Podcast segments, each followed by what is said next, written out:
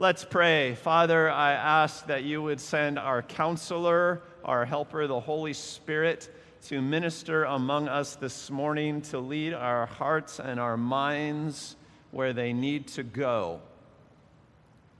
I pray, Lord, you would do a work that would render us deeply healthy, powerful in the ways that we need to be, to live the life that you call us to live.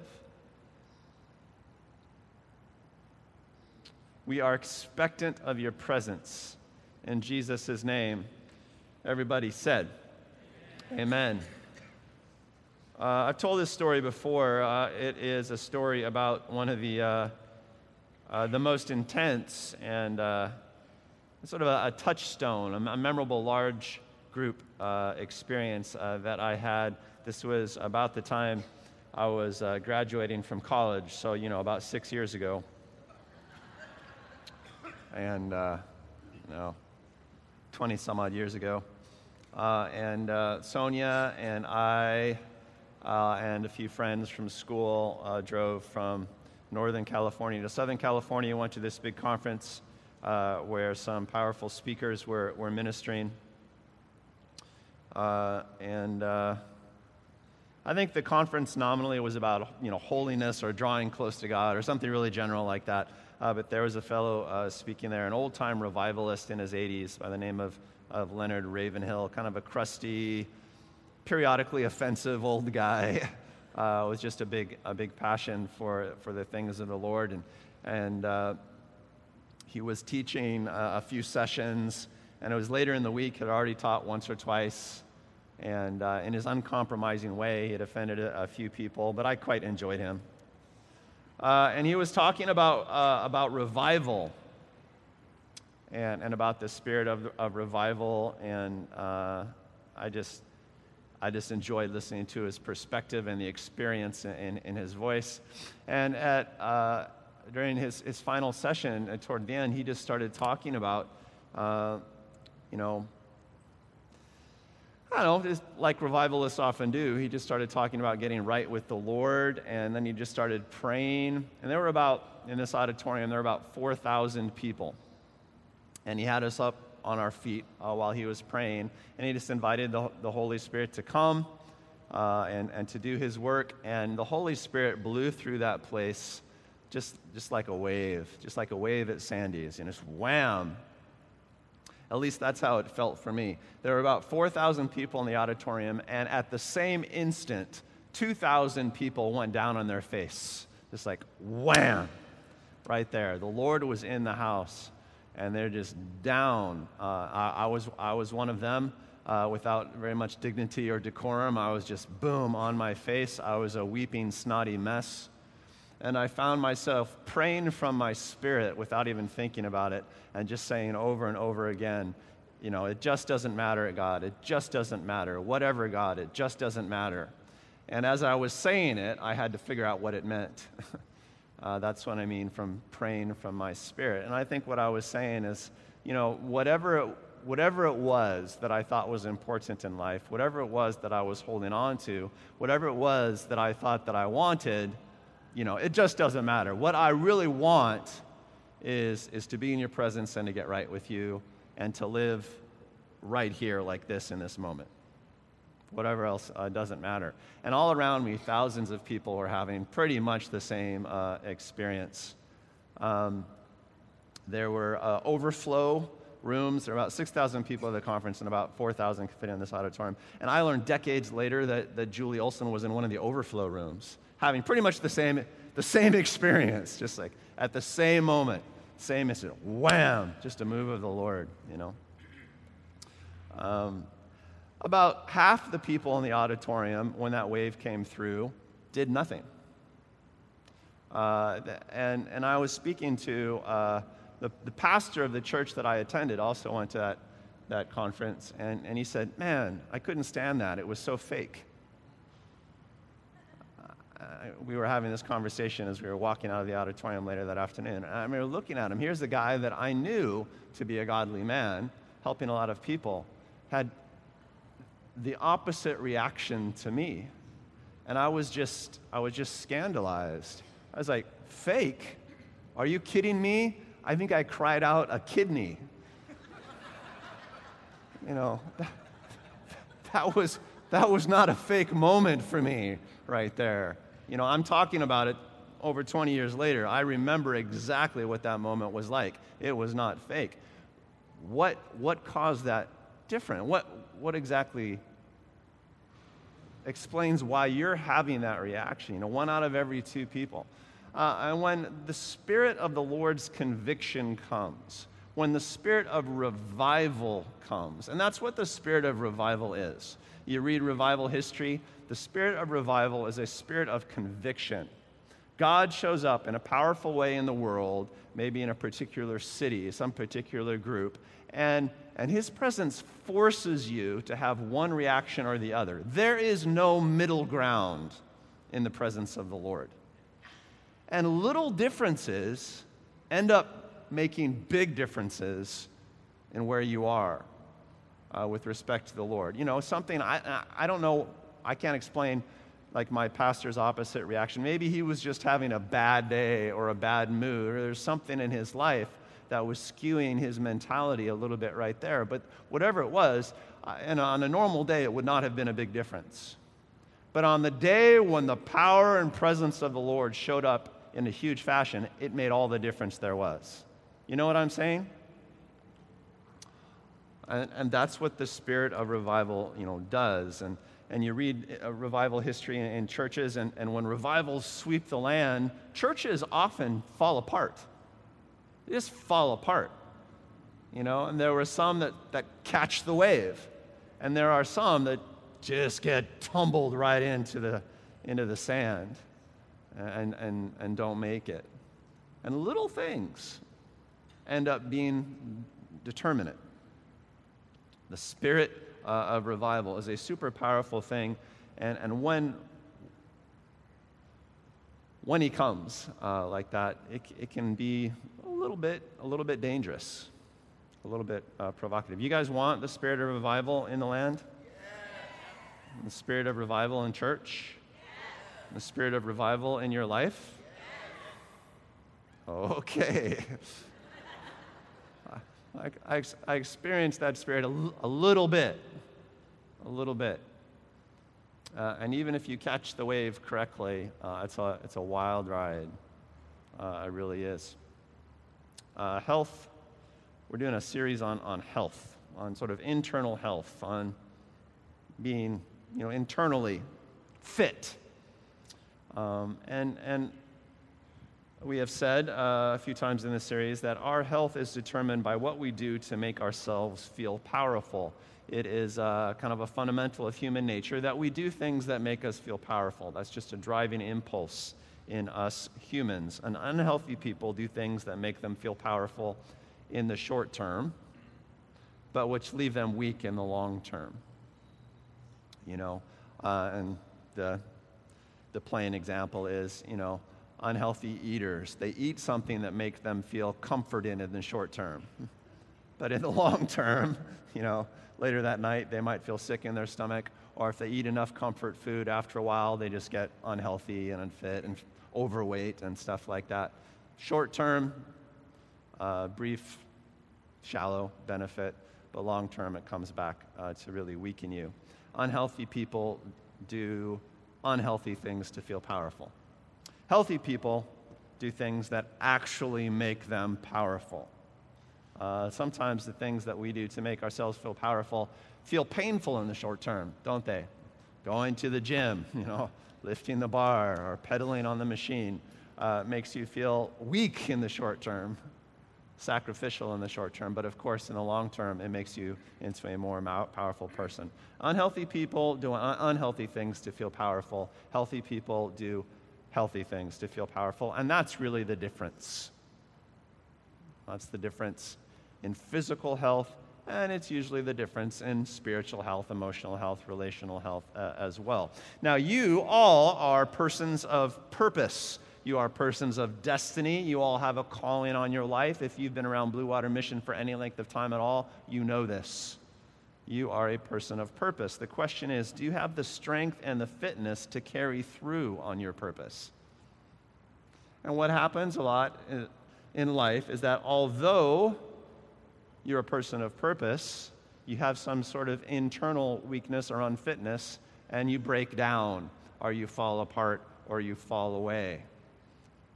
Um, just because uh, you made poor choices about things to do to, to be powerful, you didn't develop enough power to really finish the race, as the Apostle Paul would say. And when the pressure's on in life, it's hard to make good choices. You know, when the pressure's on, in that moment, when it comes, when it gets real, when the rubber meets the road, you kind of already have to have a healthy prejudice. You have to have healthy habits so that you always make good choices when the moment of choice comes, right? Uh, one of those virtues, one of those healthy habits is, is what we often call purity. Today we're going to talk about the habit of purity or the virtue of purity. Uh, virtues in life are really just really good habits. You know, things that become habitual, good things that become habitual for us. Uh, the thing, one thing that enables us to make good, healthy choices in the moment of pressure is, you know, purity. Purity. We read in the uh, in the Epistle of James. James is really just paraphrasing Jesus. Um, true religion is to take care of orphans and widows in their distress, and to keep oneself from being polluted by the world. You want to care for people, particularly people uh, who are in special need. And you want to keep yourself from being polluted by the world. And if you do those two things, you're doing it. That, that's all the religion we need, uh, is what, is what James uh, is saying. To keep oneself from being polluted by the world. There are corrosive things in the world. Gasp, if uh, you haven't realized that before. There are corrosive things in the world. There are ways that the world influences you to your detriment, to your lasting weakness. There are a lot of toxins out there. Uh, there are some toxins in here, probably. Uh, what I'm talking about at a very basic level is sin. I'm talking about sin. Here's a concept. Any of you think about sin very much? It's not very fashionable, and it's always uncomfortable to talk about sin, but have you heard of it? Sin. Uh, the word in the New Testament uh, used for sin often is an old Greek word that simply means to fall short or to miss the mark or to miss the way. You know, a misdirection, a distortion, a mistake. Sin, falling short. And when we make choices to feel powerful in the short term, we also we often make a choice for comfort or a choice for prestige, or a choice for security, instead of making a choice for faith, or a choice for godliness, or a choice for, in this case, purity. There's often temptation to choose in ways that let the corrosion in, to choose impurely. Uh, and that's what we're going to talk about today. How to how to handle uh, those situations. Uh, first of all, symptoms of purity and impurity. Symptoms of of impurity uh, first. Um, what happens when a little toxin gets into your body? Well, it depends how much, and it depends how long, right? Over time, you learn to recognize uh, the effects of, of toxins uh, in your system, of impurities uh, in your system. I, I, I think of it in terms of, of uh, poisons or, or addictions. There's a sort of addiction that compromises you. Over time, if there are impurities in your life, if there are habitual sins in your life, one of the things that you will see is um, a lid on your growth. It will appear to you that you're just stuck in the same place for years on end. There's no there's no vibrancy happening. We uh, we planted an avocado tree in my yard, uh, in in one corner, and it wasn't growing very well. So we planted another avo- avocado tree uh, next to it in the yard, thinking that there was something wrong with the tree. Well, it's been a few years now, and they're both really spindly, and they have kind of brown leaves, and they haven't produced any avocados, which is just tragic. Um, we have planted other trees in my yard. You know, I'm a bit of a gardener. We have papaya trees. We have uh, citrus trees that we've planted recently. I have a chaya tree. If you don't know what that is, they call it tree spinach. All of these trees are doing very well. They just, you know, bursting out of leaves. They've produced uh, uh, rather uh, abundantly, uh, but not these avocado trees. Why? Well, it, there's something in the corner of, of the yard that's sort of toxic. So I, I dug a hole. I went exploring. And long ago when they built the house, they put some landfill there. They put some old rusty pipes and, and junk like that. I don't know what's in the ground, but I'm not sure I want to eat the fruit it produces uh, regardless. Those trees are stunted. They're stunted because of impurity in life. And, and we get, we get the same way. There's something in our life that is sinful. There's something in our life that is impure. It's a behavior, or it's a it's an attitude. It's a pattern of attitude. And what we find is that we just kind of get stuck, and, and we never become uh, who who we are. Uh, I've walked long enough with Jesus now uh, that I, when I was young, I walked with people. We were all passionate for the Lord. We were all ministry ministering together. And then, you know, life happens, and our paths separate. And every once in a while, I have reunions with these people at, you know, parties or ministry events or, you know, weddings or or, or what have you. And uh, have you had this experience, like twenty years past, and, and you you revisit one of your partners, one of your old friends, and they're just like wasted? And you're like, well, what what happened? You know, what, what happened to you? You were, you were so on fire.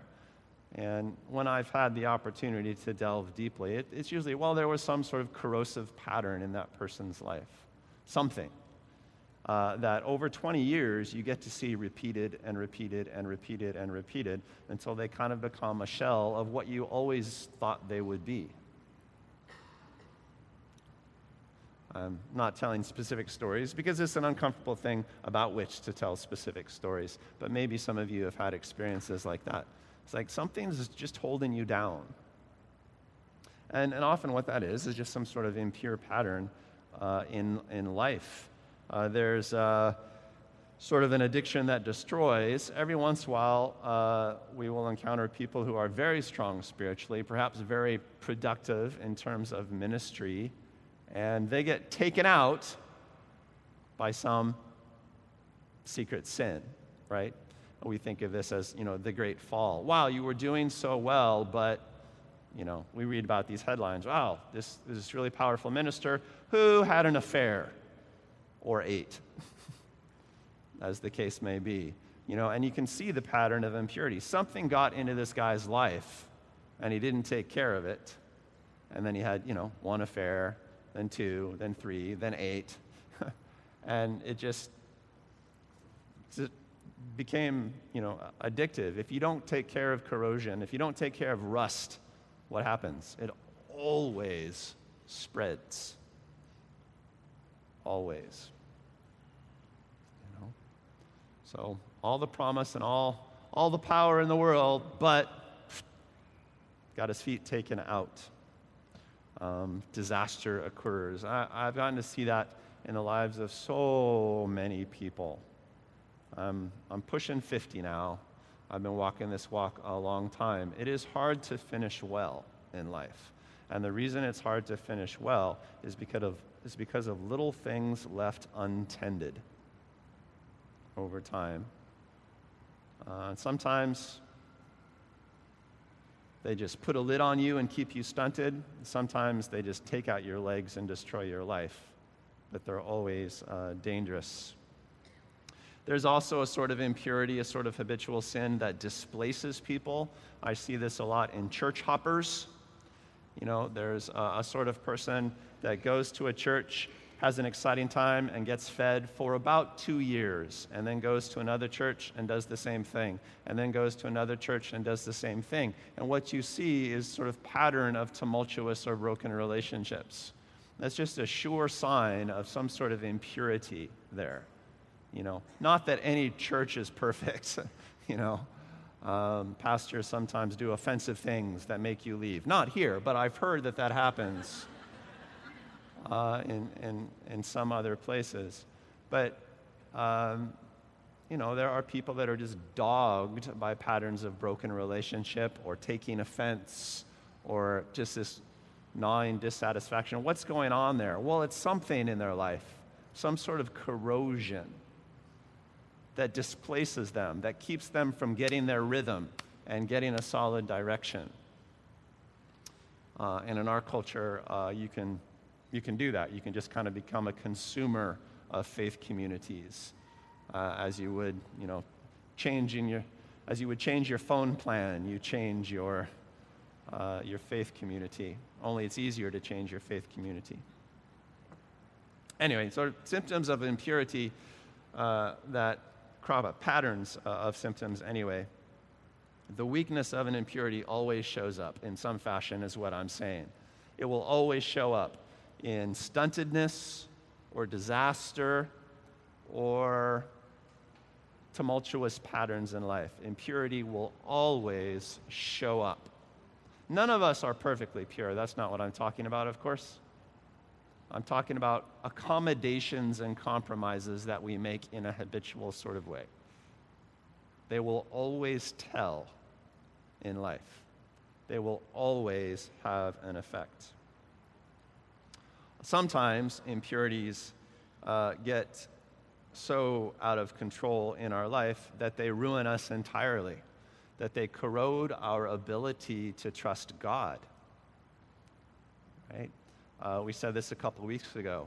Maybe the number one effect of sin in your life is that sin makes you stupid. Sin, impurity, eventually corrodes your perspective so that you can no longer see things clearly. You can no longer believe in God as clearly as you used to. And you can't even remember what changed you. But what happened is that you had some sort of impurity, some sort of habitual impurity in your life, and it just, just eroded your brain. You know, it took away your spiritual sight. And what you formerly took to be light now seems dark to you. You know, Jesus has a famous teaching on that that we'll go through some other time. But in that sense, that's how sin costs you your soul. I think in the end, I won't unpack this very much, but in the end, there is judgment. We all face judgment. We don't get judged on our sin, per se, I don't think. I think we get judged on our ability to trust. Sinners are the ones that get into heaven, exclusively. Only sinners make it. But, you know, the Lord takes a look at us sinners and said, yes, but But did you trust me? Did you trust me? You know, how much trust did you have? That's really what we get judged on. So the worst sinner, right, who comes to trust the Lord, you know, gets in. Getting forgiven of sin is easy. Getting forgiven for having no trust, that doesn't happen.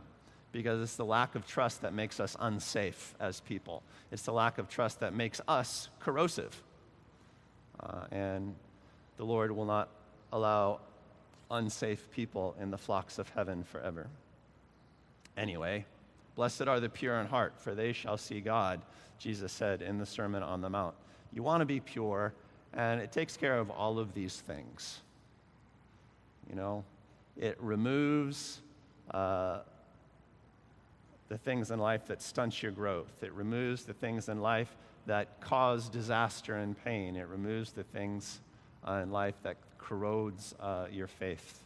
Uh, purity is worth it. It's one of those things that make us healthy, healthy so that we get to see God in the here and now, and we get to be with God uh, eternally. What does it mean to be pure? Uh, purity, uh, basically, uh, no matter how you use it, means to be unmixed, right? Purity means one thing and one thing only. Pure water is just water. There's nothing else in it.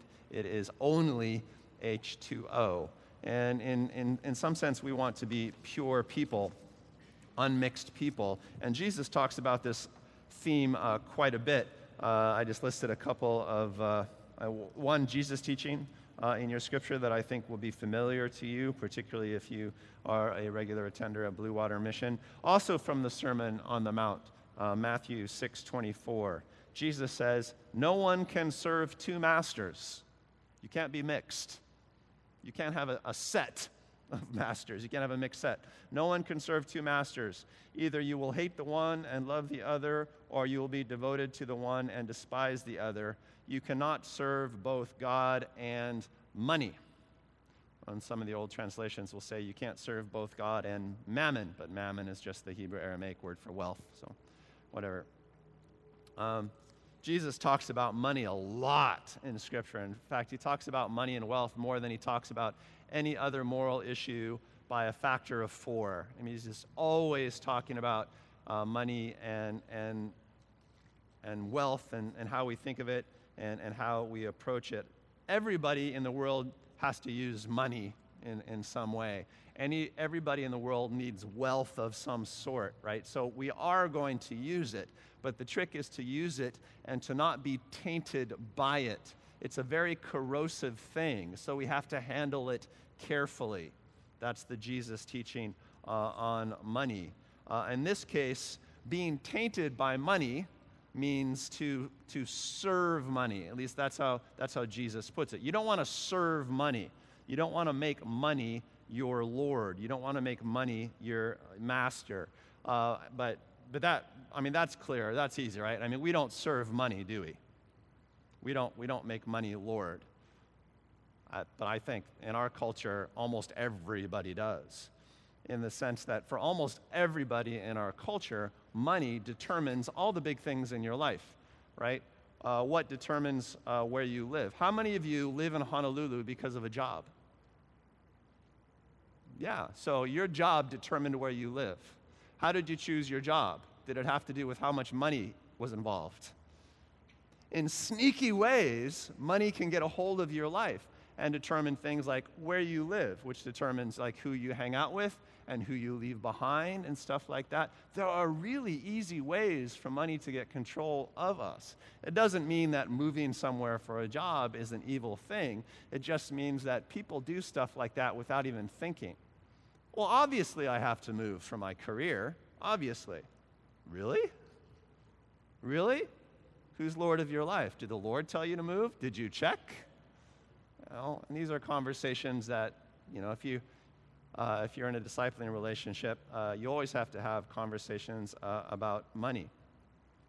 Uh, Jesus says it can really, it can really, it can really taint you. You can get impure where money is concerned, like that. You don't have to live like a Trump, either. You just have to let money make your decisions, right? And then you're starting to serve uh, money. Uh, More interesting one, a richer one, perhaps comes from First Corinthians ten. Uh, I've put down uh, verses eighteen through twenty-three on your program, but I'll, I'll just read a little bit more from First Corinthians ten. What's happening here is that the Apostle Paul is writing a discipleship letter uh, to a church in Corinth that he planted, that he spent some time with, and they're growing up in the Lord. Uh, but they're still quite immature Christians, and in fact, the church in Corinth is having all sorts of trouble with staying pure in every which way, in terms of uh, chemical addiction, in terms of uh, sexual practice, in terms of the way that they use their money, everything. And so First Corinthians is just a great letter uh, where purity is concerned. And, and Paul is taking up the issue here, writing, uh, using some illustrations from Israelite history.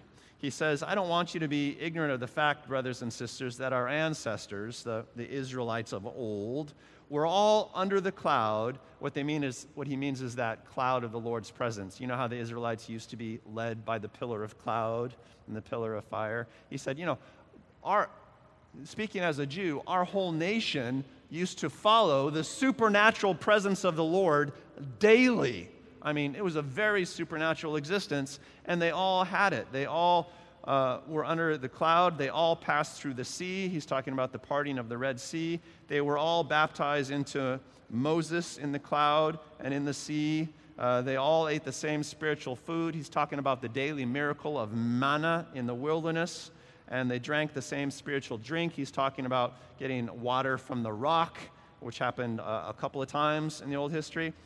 Um, Nevertheless, God was not pleased with most of them, and their bodies were scattered in the wilderness. They were all buried in the wilderness. God made them wander for forty years until a whole generation died.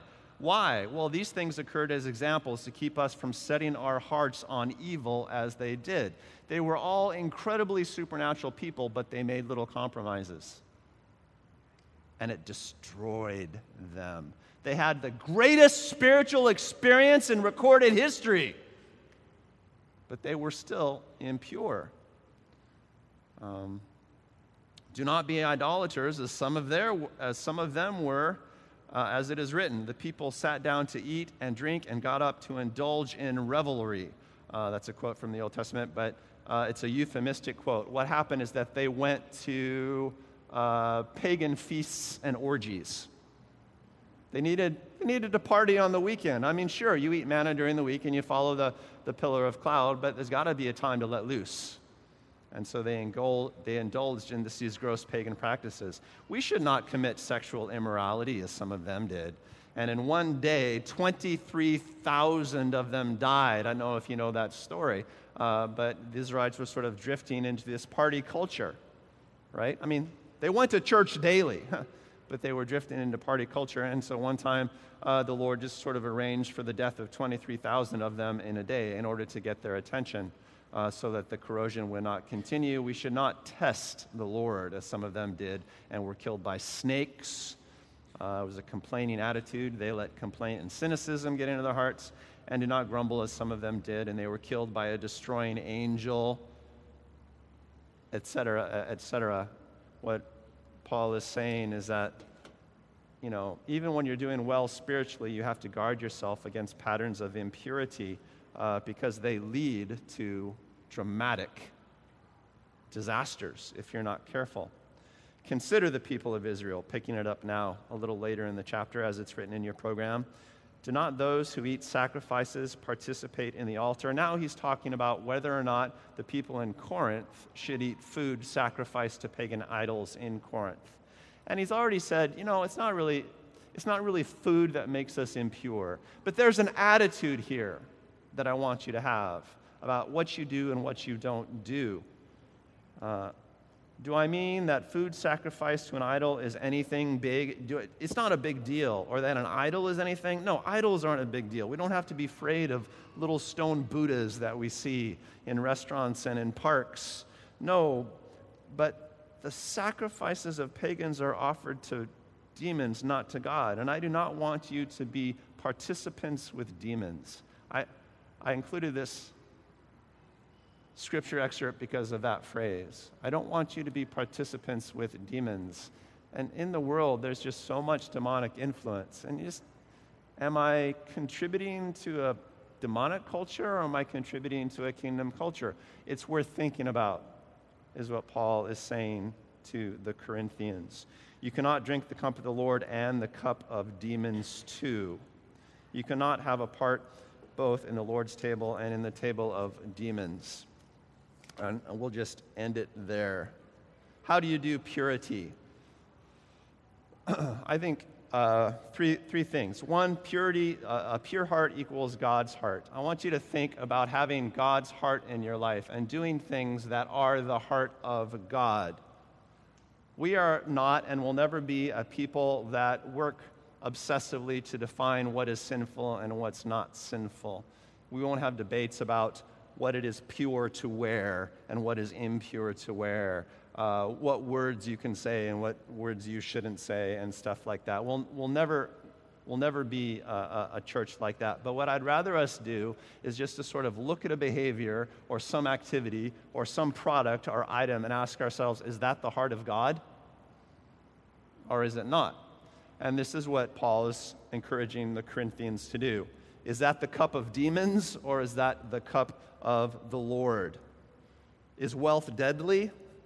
Is it wrong to have money in your bank account? I don't know, but take a look at your financial life and say, does it show the heart of God or not?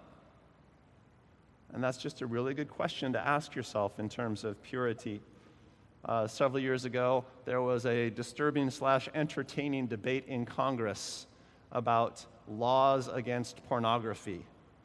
Uh, pretty soon it sort of reduced down to laws against uh, child pornography. But what I enjoyed slash was disturbed by in the debate was, uh, was congressmen and women trying to define what pornography is, trying to come up with some sort of legal definition. You know, not every nude painting is pornographic, but, you know, you open up the centerfold and you think, well, yeah, but that does seem kind of pornographic. What's the difference? And finally, one senator from the South stood up and said, I don't know how to define it, but when I see it, I know it. Which sort of led to a lot of late-night comedians saying, and when do you see it? You know, it's, um, you know, what, what constitutes uh, pornography? I mean, is it really harmful to look at, at dirty pictures? I mean, really? Or is it just some sort of chemical relaxant uh, for, for certain ones of us? Well, if... If, if you're in doubt and you're currently participating in the porn industry, uh, go to a website, open it up, look at something uh, that they, uh, they peddle on the website and ask yourself, is that the heart of God? And I think when you ask yourself that question, you immediately know. There, there's going to be no doubt in your mind. Is that the cup of Jesus? Or is that the cup of demons? You will immediately know. You will immediately know. And, you know, you'll know uh, about other sexual things in your life as well. This sexual relationship I'm having with this person, is this is this the cup of Jesus? Is this is this the table of the Lord? Is it nourishing? Is it a place, you know, that uh, that is celebratory? Or is it secret and dark and a little bit out of control? Is it the is it the cup of demons? If you ask the question that way, I promise you, you'll know. I promise you, you'll know. You may try to rationalize, but you'll know. You'll know. And, and that's a great question uh, for, for keeping yourself pure. Uh, the way I'm treating this person, am I treating this person uh, like Jesus would treat this person? Or am I treating this person in a shallow and selfish way? Is it the heart of God or the heart of demons? You'll, you'll immediately uh, know. We just covered the big three. We just covered money, sex, and power, relational power uh, uh, that way. So it's a, it's a great question. Um, you are almost certainly under attack in one of these areas, money, sex, or power. Right now, every one of you, with a virtual certainty, are under attack. There's some temptation in your life that has to do uh, with money, sex, and power. Uh, and just by saying that, me saying that, you probably uh, have identified one or two or three areas uh, right now. Let me uh, just talk about uh, sex really quickly, because this is one, I don't know, I just get uh, I just get tired of. I know I know that you're very smart, all of you, and I know that thousands of years of Christian sexual morality probably don't apply to you because you're so superior and stuff. But maybe, just maybe, you want to reconsider your sexual practices. Of course, I'm not talking to all of you, but I'm probably talking to a disturbingly high portion of you. What the Bible says about sexual morality is serious business. And it's not unclear. It's not unclear. And it is a way that the world constantly tries to sneak impurity into your life. Worse, it's an impurity, being sexual nature, that you will share with other people, destroying them as well. And I know that you're smart, and I know that you're really, really superior, and that, you know, things don't really apply to you. But just maybe, maybe you want to think about sexual purity a little bit. Pardon me for being sarcastic, but I just want to drive this point home. I'm uh, constantly impressed by how many passionate, ministry-minded believers, good people, right? Real Jesus followers just decide that it's okay to go their own way sexually. I, and, I, and I don't know how that happens. And I'm I'm old enough to say this next bit believably. You know, I've I've been around long enough. I've been walking this life long enough. I've been involved in the lives of, you know, thousands of, of Christian believers. So I think I think I can say this. Uh, if you go your own way sexually, if you are being sexually impure in a habitual sort of way, people who do that get ruined every time. It never works out, people. It always brings destruction to you and to anybody that you're involved with. Every time. So stop it. Just stop it. Right? Stop it. Sober up. Sober up. Uh, and you know, there's all sorts of, of research uh, about this in churches now. You know, the, the problem is, is getting worse. Uh, there's been new terms coined, uh, sexual atheists, people that believe in God, that believe in, in the unerring authority of Scripture, and also believe that they can do whatever they want uh, sexually. Um, no, you can't be like that. That is mixed. What you've done there is that you've mixed yourself, right? You've mixed yourself. You've called Jesus Lord, uh, but you've uh, you've refused to to follow. Um, that sort of behavioral behavior will not only corrode the relationship that you're involved in, but it will corrode your soul. It will. Trust an old believer. Uh, listen to me on that, please. Listen to me on that. Uh, Jesus said, if your hand causes you to stumble, cut it off. It is better for you to enter life maimed than with two hands to go into Sheol or Gehenna, to hell, and the, where the fire never goes out. And if your foot causes you to stumble, cut off your foot. It's better for you to enter life crippled than have two feet and be thrown into hell. And if your eye causes you to stumble, pluck it out. It's better for you to enter the kingdom of God with one eye than to have two eyes and be thrown into hell, where the worms that eat them do not die and the fire is not quenched. Everyone will be salted with fire. This applies to everyone, what Jesus is saying. If you know anything about Jesus at all, you know that the dude, he wasn't one to obsess about sin, right? Only two times in all of the Gospels does he call out people's sin, and he only does that in order to protect them from people who are trying to, to, to judge them, you know? He, he, wasn't, he wasn't all high and mighty, right? He wasn't the church lady from, from Saturday Night Live. Um, he was not obsessive about, you know, sin, per se, but he was obsessive about purity. It's like, look, the attitude you want to have is don't let anything get in your way. This is this is really important. And if your foot gets in your way, you know, lop it off. It's it's a ridiculous sort of illustration. But what he's saying is be willing to cut some things loose if you have to. Um, how to do purity, uh, part two. Uh, purity equals priority. What you want to do is decide in your life what's really important, what you're not going to compromise on, and be very obsessive about priorities in your life. We talk about priorities so much at Blue Water that I think I'll probably just skip past that uh, mostly. But what does priority mean? Priority means to make something first. What's the most important thing in your life? What's the most important thing in your life? How do you implement that?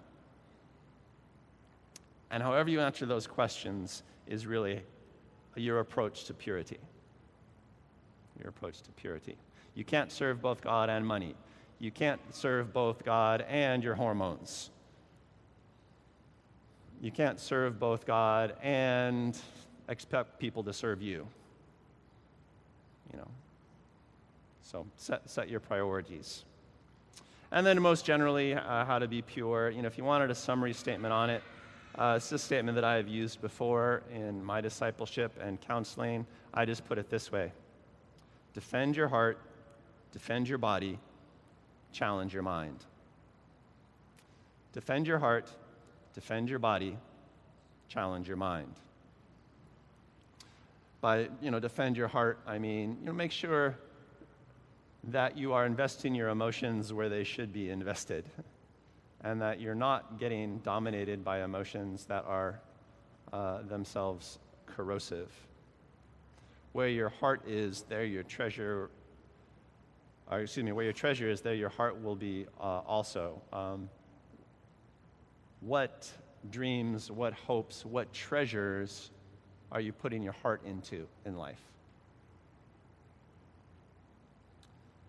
Short-term corrosive treasures are those internal Jesus treasures.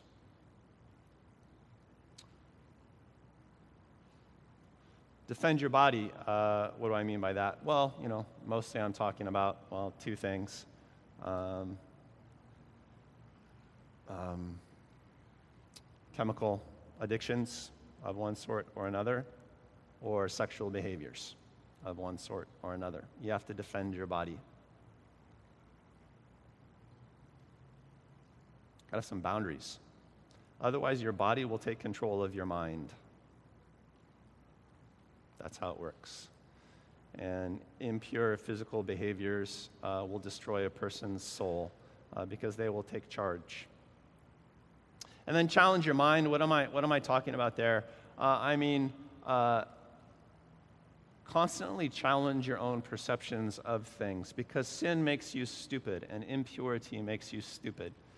Uh, and what happens when you get impurity in your life is that you no longer think straight, or sometimes you develop that capacity to just turn off your thinking in crucial moments. Anybody know that capacity?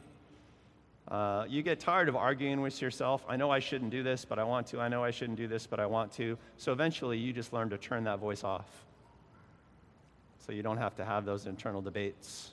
And then you just do what you want and pretend that it's okay. It's, it's smoother that way, isn't it? Life is so much more pleasant when you just do what you want, uh, until until the bill becomes due, anyway. Uh, ask yourself, challenge your mind, be like, okay, what am I doing here? What is my priority in this situation? Um, what should I be doing here? um, what am I really doing here? What's, what's really going on? How am I rational? And if you're unsure, then you have a conversation about it with somebody else. Uh, there is nothing better for your for challenging your mind than to have transparent conversations with your brothers and sisters. I'm doing this thing in my life. Uh, I mean, some people might think that it's not pure, uh, but I'm really, I'm really, I'm really okay with it. Okay. If that's true for you, take that thing that you're really okay with and talk it over with people in your Ohana group and see if they're okay with it as well. Chances are you've never talked it over with the people in your Ohana group, and it's going to be really hard for you to do it. You know why? Because you actually know it's wrong. But you have to challenge your mind a little bit, right? Don't let that liar in your head lead you around by the nose. If something is going on in your life that feels at all powerful, other people should know about it. You know, you don't have to broadcast it to everybody, but people need to know. People need to know. That's kind of an old-fashioned sermon, right? Sin, sin, sin is bad. Don't don't mess with it. Uh, uh, some sometimes uh, we need those. Uh, and and you know you know why we need those? Is because there there will come a time in life, you know, sooner or later, where that spirit of revival will show up, right? And and and when that happens, right, you will go one way or the other, right? And the condition that you're in in that moment, if you're in a pure condition, an impure condition, if you're in a, a pure frame of mind, or an impure frame of mind, if you're in a good day or a bad day, you know, it, it can make all the difference in that moment. So, and here's a favorite phrase of Jesus's, be ready. You know, be ready. You want to be ready. You want to be on the spot. You don't want to be mixed. You don't want to be compromised. You don't want to be distorted. You don't want to play around and miss the wave when it comes, right?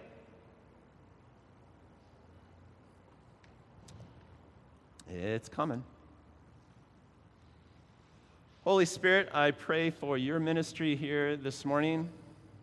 I pray, uh, again, Lord, that you'd make us healthy people, pure people, fit people, ready people.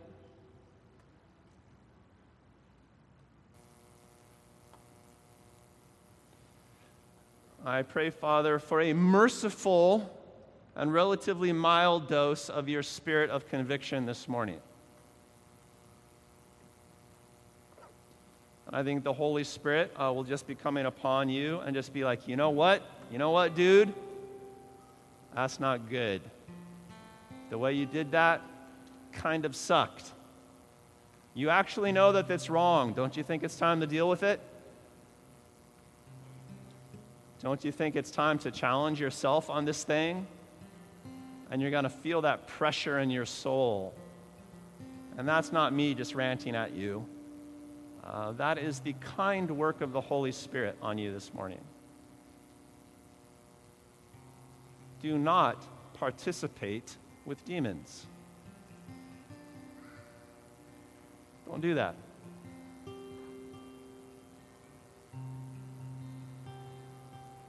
Do not drink poison in and pretend it's not going to hurt you and those around you.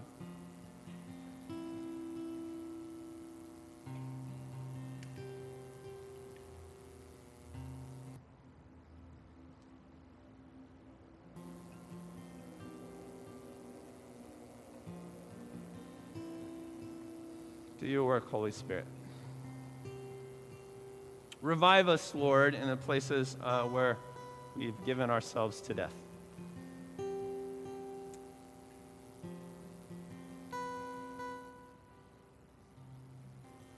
We are serious about grace, Lord. We are serious about grace. We are serious about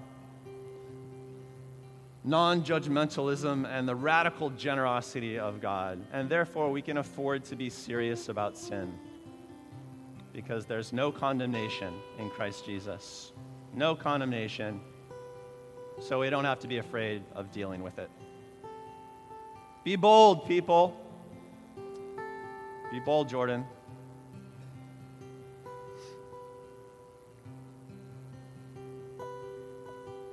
I bless you, brothers and sisters, in Jesus' name, to be nobody's slave. I bless you, brothers and sisters, to be slave to no one and nothing. God created you as free people. In the name of Jesus Christ, be free, be unmixed, single-minded and passionate. We bless you in Jesus' name. Everybody says together, amen. God bless you.